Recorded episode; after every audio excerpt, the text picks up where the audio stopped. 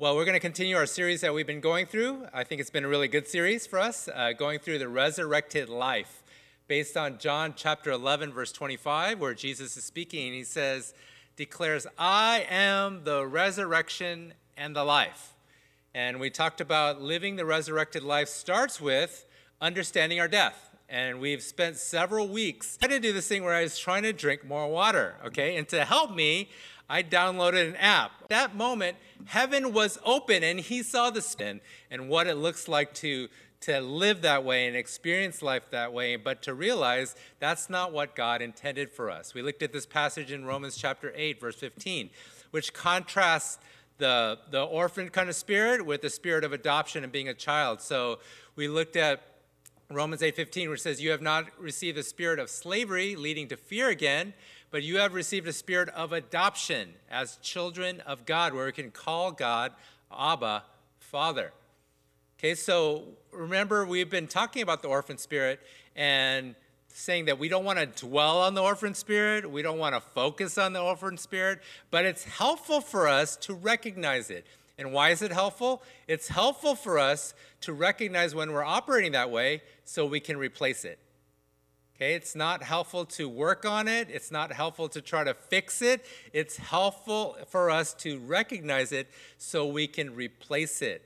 And that's what we want to do. We want to spend more time thinking about how to replace it. So even this passage here in Romans 8, 8:15 that talks about not having the spirit of fear and not having the spirit of slavery. How do we combat that? What, do, what does the Lord want to give us in replace? Well, we can look at this verse in 1 John 4:18, which I think is one of the antidotes that the Lord provides for us having fear. This is one way the Lord wants us to really be able to think about and to focus and to experience and to break free from fear. 1 John 4:18 says this, there is no fear in love.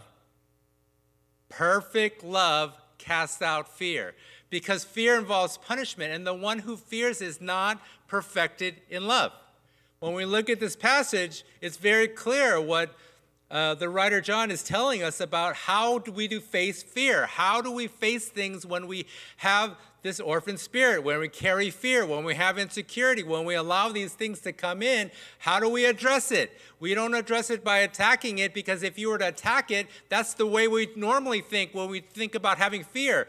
Our typical reaction is to combat fear. How do we combat fear? We have more courage. We try to rise up. We try to have more strength, or we combat fear by trying to escape, or we try to uh, th- think about something else. But that's not the way the Bible has us address fear. The Bible has us address fear by being loved. God says, perfect love casts out fear.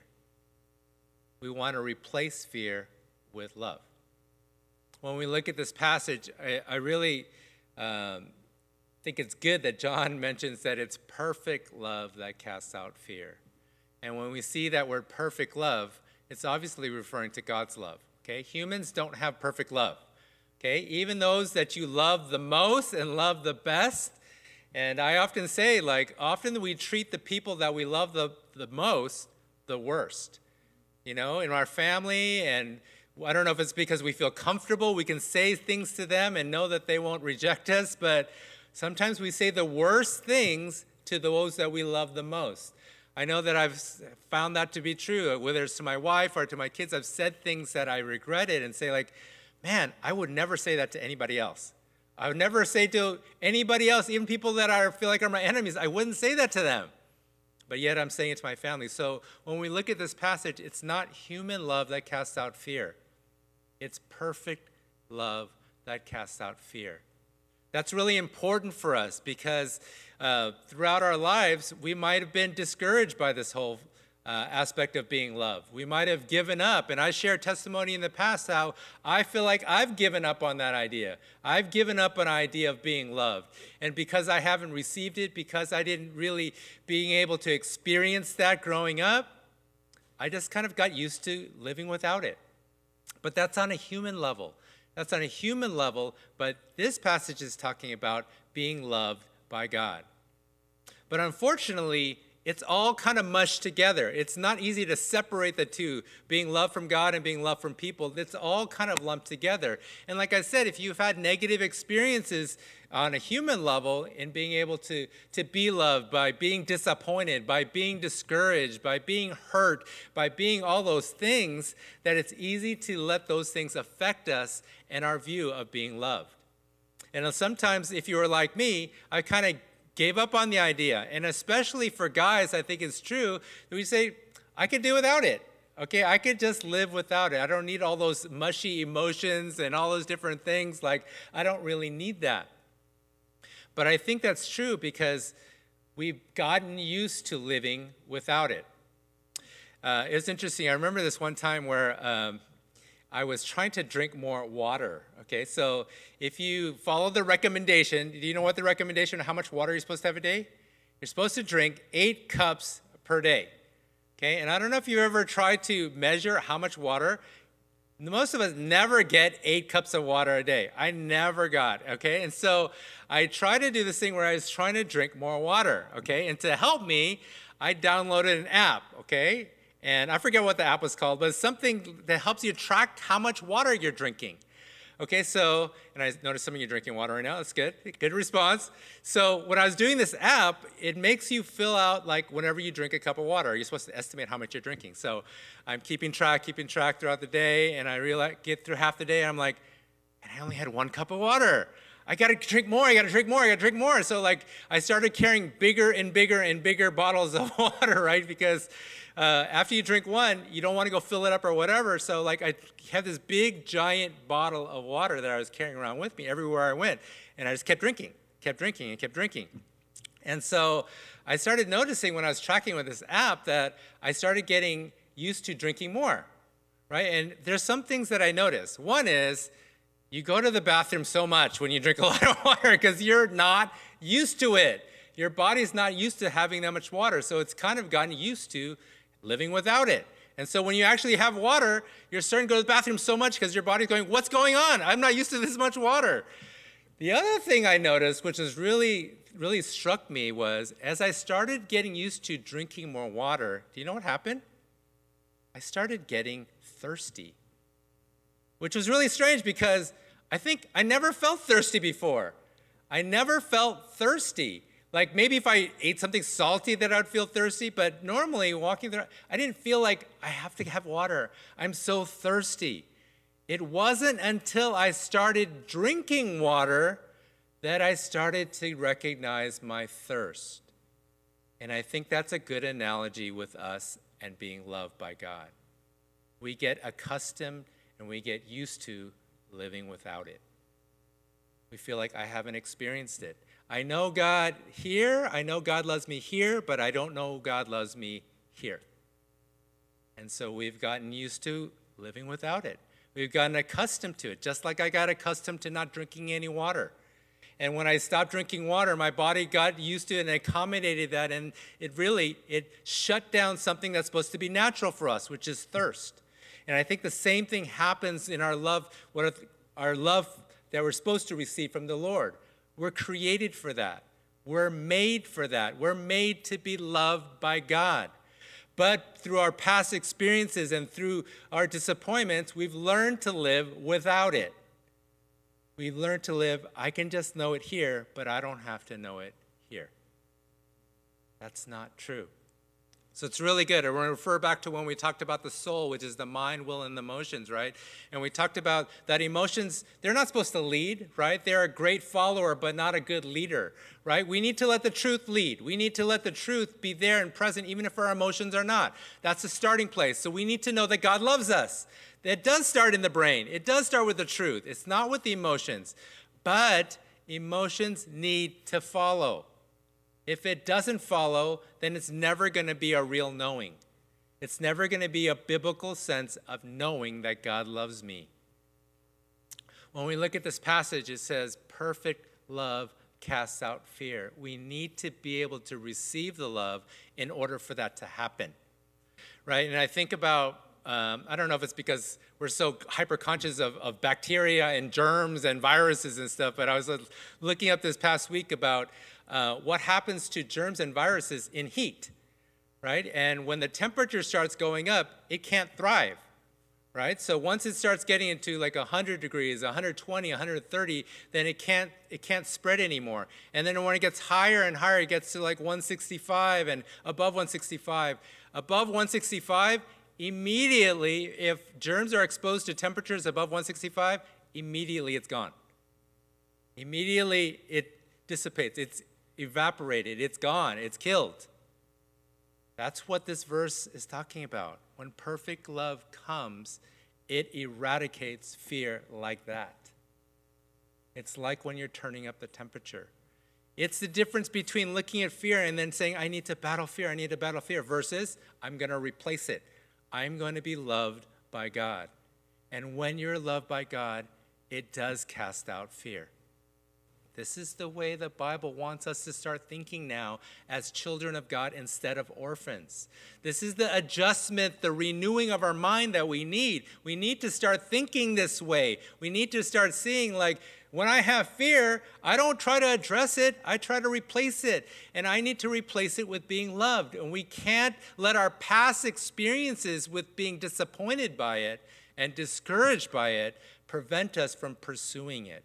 Look at these passages that talk about from Jesus. Do you know when we look at the Gospels and we look at Jesus' life, there's two times where it says the heavens kind of opened up and God is speaking directly where humans can, can uh, audibly hear from God. Do you know those two times?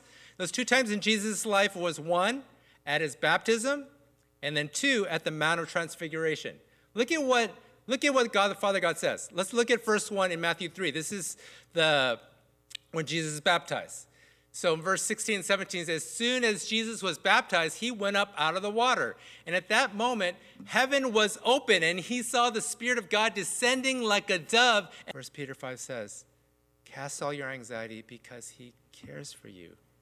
That you probably heard many times, you might have even memorized, and I think that you have to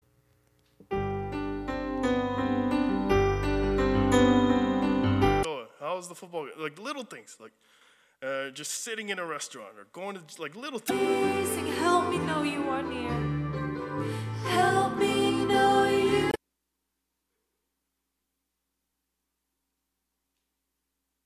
The Lord. This is before he did anything. This is before he went out and started his ministry. Right after this, then he starts his ministry. Before he starts his ministry, Father God says, I am pleased with him already. Why? Because he's my son. Because he's my son. Look at the second one in, on the Mount of Transfiguration, verses 1 and 2. It says, After six days, Jesus took with him Peter, James, and John, the brother of James, and led them up on a high mountain by themselves. There he was transfigured before them. His face shone like the sun, and his clothes became as white as light. Then in verse 5, while he was still speaking, a broad a bright cloud covered them, and a voice from the cloud said, This is my son, whom I love. With him I am well pleased. Listen to him. Sound familiar? It's the exact same thing that Father God spoke to Jesus. This is towards the tail end of his ministry. So it's almost like a bookend. We see that God is not speaking to Jesus, he's speaking to the disciples. Jesus already knows this. Jesus is already confident in this. Jesus is already walking in this. This is not for his benefit, this is for our benefit. That's why he says, This is my son. He's not speaking to Jesus, saying, This is my son.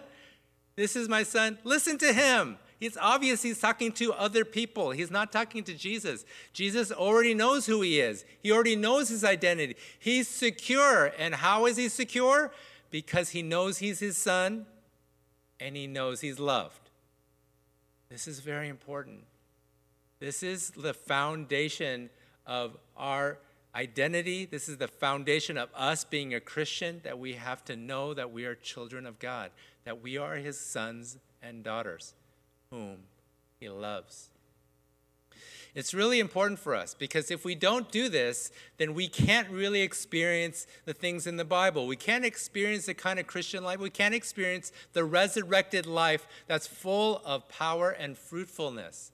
Look at this passage in 1 John 4:19. It tells you the order in which things happen. It says, "We love why? Because he first loved us. His love comes first. We can't love the way He wants us to love unless we receive His love first. Uh, I always say, you can't give what you haven't received. You can't give what you haven't received. If you want to love like God loves, if you want to give God's love, guess what? You have to receive God's love. You can't give what you haven't received. Receiving comes first. That might be sound contrary to you. That might sound contrary to humility and, and being humble, saying like, oh, I'm going to put myself first. But no, look at look at this First John 4:19. It says, we love because he first loved us. That's the priority. That's what starts first. In John chapter 15, you don't need to turn to that, but Jesus says up the same thing. He says, The Father has loved me, then I loved you. Now go love each other. He sets the priority. We need to receive before we go. We need to receive and then we give. We need to receive His love. It's not being selfish. This is what we were made for. Why would it be selfish living according to how God designed us? He designed us to be loved by Him. That's our purpose. That's why He created us. He didn't need to create us, He could do everything in this world without us. He doesn't need us. Why would He create us in the first place?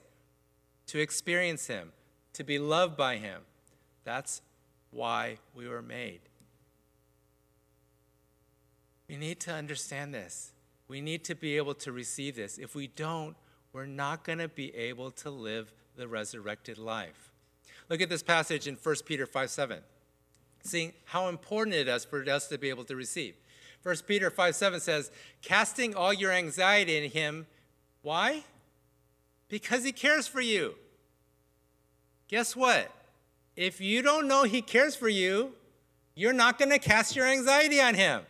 That's what this passage says, right? Cast all your anxiety, all of your anxiety, all of your cares, all your worries, all your fears, cast it on him. Why? Because you know he cares for you. If you don't know he cares for you, you're not going to cast all your anxiety on him. And if you're not going to cast all your anxiety on him, then you're going to keep carrying it. That's the only alternative. You're going to carry it, or you want other people to help you carry it. 1 Peter 5 says, Cast all your anxiety because he cares for you. That you probably heard many times, you might have even memorized, and I think that you have to.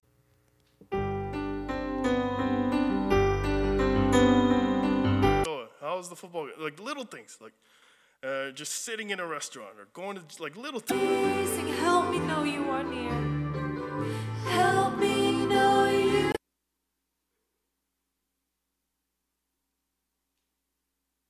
The Lord.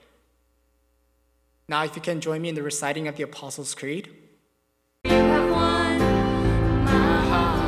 There's many words for love. There's eros, there's phileos, there's agape love. There's many different words for love. And I like that because they're not all the same, right? So, uh, philos love is like brotherly love, like Philadelphia, the city of brotherly love. That's where it comes from. Want to know what God's love is? When the Bible talks about God's love, it's agape. What does agape mean? Unconditional love unconditional love. Now, if you're an orphan, if you have the orphan mindset, it's very difficult to receive agape love. It's very difficult to receive without having earned it or deserved it. It's very difficult to receive God's unconditional love because there's no conditions. He loves you because you're his daughter. He loves you because you're his son? There's no other reason. It's because of who you are and because of who he is. That's the only reason. He doesn't put conditions on it. It's unconditional love. If you put conditions on it, you can't receive it. If you say, I'm only going to let the Lord love me if I do X, Y, and Z. I'm only going to let the Lord love me if I'm doing all the right things. If you only let the Lord love you because of all your performance, that's not unconditional love. You're putting conditions on it. If we put conditions on it, we're not receiving agape love. This is hard for us to receive. You know who it's not hard to receive from? Is when you look at a child of God. If you look at children, just children in general, they don't have a problem receiving.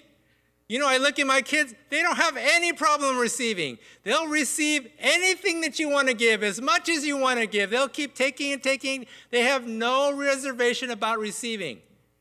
You look at children, they're so unhindered. They receive and receive and receive and don't have any second thought about it. They have to unlearn this. We had to unlearn this. At one time, we were like that. There's a reason why Jesus says, you need to be like little children, that this is how the kingdom of God operates, is that you need to go back to that and being able to receive.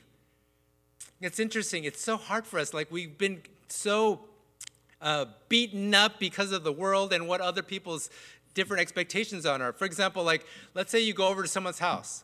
Okay, you're a guest at their house and they ask you, and maybe I'm speaking for myself, but I go over to their house and they ask you, do you want anything? Do you want a drink? Do you want me to give you something? What's my uh, immediate reaction? No, no, no, no, no, I'm okay.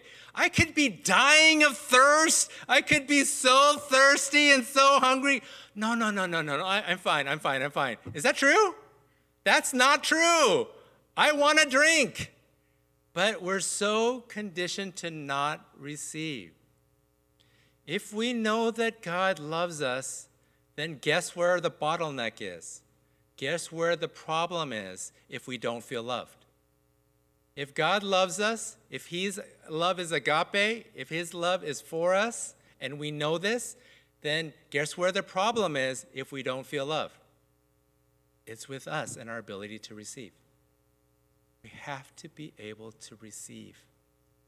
We have to receive His love. We have to receive His grace. We have to receive His mercy. And it needs to be not based on us, but based on Him and who He is and His character and because of Jesus. There's no conditions because Jesus met all the conditions already.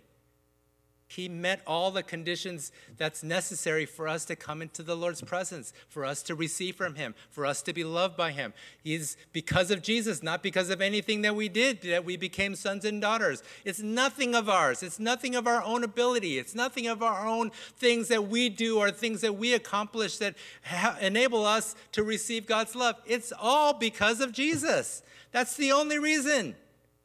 We need to be able to receive. We need to be able to receive God's love. It's so vital. But in order to do that, we need to change our thinking. Okay, so I want to close with this. I'm going to close by reading uh, a psalm, a very, very familiar psalm. But when I want, I, what I want you to do is, and even if you're watching online, don't multitask while you're doing this. Just try to listen and receive. Okay, so this is going to be um, that Sam version of this. Okay, so I'm going to read the actual version, but I'm going to give my own commentary on going through the psalm. So it's Psalm 23. Okay, it's the one that you probably heard many times. You might have even memorized, and I think that you have to.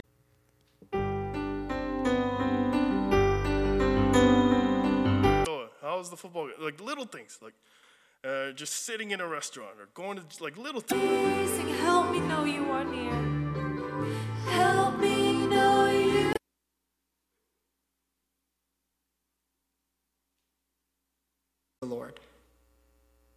Now, if you can join me in the reciting of the Apostles' Creed. You have won my heart. when we do harm to those we love and ignore the needs of society around us. Professor said to him, "I don't believe in that God either. Right? My God is a God of love." And the Korean verse. So, American version, like the mom, uh, he was this older brother was willing to die so his sister could live. And you're a good, good father. It's who you are. And deliver me. Turn your ear to me and save me. Be my rock of refuge to.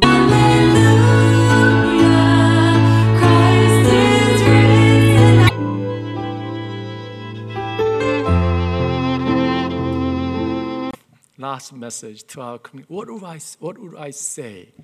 And I can learn how much it mattered to God. They changed. Verse, I have a father. He calls me his own. If this is my Um, will you bow your heads and pray with me? soul. He guides me in paths of righteousness for his name's sake. He is the one that's guiding me. I don't have to stay in the front. I don't have to lead. I can just follow where he leads. And he's going to lead me in the right way. He is going to lead me towards his namesake. He's going to lead me to feeling fulfilled and being at peace and having a clear conscience. He's going to lead me. I have to trust him. Even though I walk through the valley of the shadow of death, even though I walk in the darkest place, I will fear no evil. Why? For you are with me. Your rod and your staff, they keep me close and they comfort me. As long as you're here with me, I don't need to fear. As long as my Father, who's over all things, is with me, I don't need to be afraid, even when I walk in the valley of the shadow of death. I will have no fear. You prepare a table before me in the presence of my enemies. In the valley of the shadow of death, in the presence of my enemies, I have a table before me where you anoint my head with oil, where my cup is overflowing, even though I'm in the valley of the shadow of death. My cup is overflowing, even though my enemies are before me, even though people are against me. My cup is overflowing because you are with me. Surely goodness and loving kindness will follow me all the days of my life. Surely this will happen. I know it will.